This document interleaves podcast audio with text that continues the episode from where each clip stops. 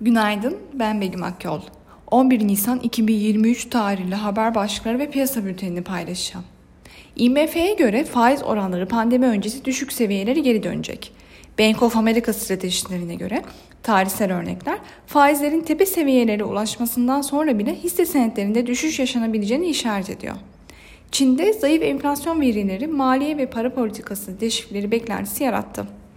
Piyasalara genel olarak bakacak olursak pay piyasalarında seçim belirsizliği ve seçim sonrasında ortodoks politikalara geçilebileceği beklentisinin yanında kur korumalı mevduat dahil mevduat faizlerinde yaşanan yükselişin Borsa İstanbul'da satış baskısı oluşturmaya devam edeceğini düşünüyoruz.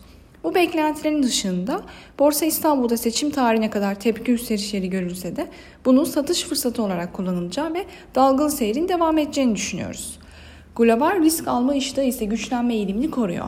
Haftanın ilk işlem gününde Avrupa borsaları tatil nedeniyle kapalı iken ABD'de Nasdaq hariç endeksler günü yükselişle tamamladı. Bu sabah ABD vadeleri ve Asya endeksleri karışık seyrederken Alman DAX vadelisi yükselişte. Teknik analiz verilerine bakacak olursak Kısa vadede 5000 ve altına gerileme trade amaçlı alım fırsatı, gün içinde 5130 ve üzerine düşük hacimli yükselişler ise kar satışı fırsatı olarak takip edilebilir.